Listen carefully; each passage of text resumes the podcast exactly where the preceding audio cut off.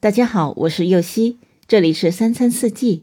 每天我将带您解锁家庭料理的无限乐趣，跟随四季餐桌的变化，用情品尝四季的微妙，一同感受生活中的小美好。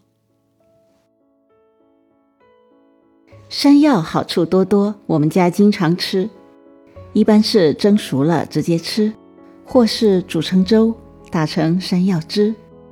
这样做味道比较清淡。但很养生，但缺少变化，吃多了可能会腻。这时可以将山药变成原料的一部分，多加些味道进去，平淡朴素的山药就能变成精致的小甜点。今天这款小甜点所需的食材有：山药二百五十克，吐司片适量，鸡蛋两个，炼乳三勺，牛奶适量。白芝麻适量，油适量。首先将山药去皮，切成大段，放进蒸锅里蒸熟。再将蒸好的山药取出来，压成泥，加入炼乳、牛奶，搅拌均匀。接着将吐司片切去四边，用擀面杖将吐司片压扁、压薄，在吐司片上涂上一层山药泥，将吐司片卷起来压实。不要太用力，不散开就好。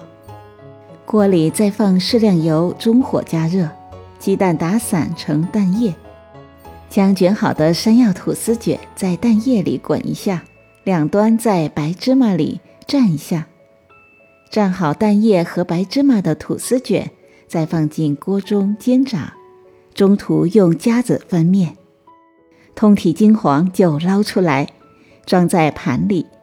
用薄荷叶做装饰，就是一道精致的小甜点了。在这儿告诉您个小贴士：牛奶加入山药泥，主要的作用是调节山药泥的湿润度。如果在加入炼乳的时候发现足够湿润，也可以省略牛奶。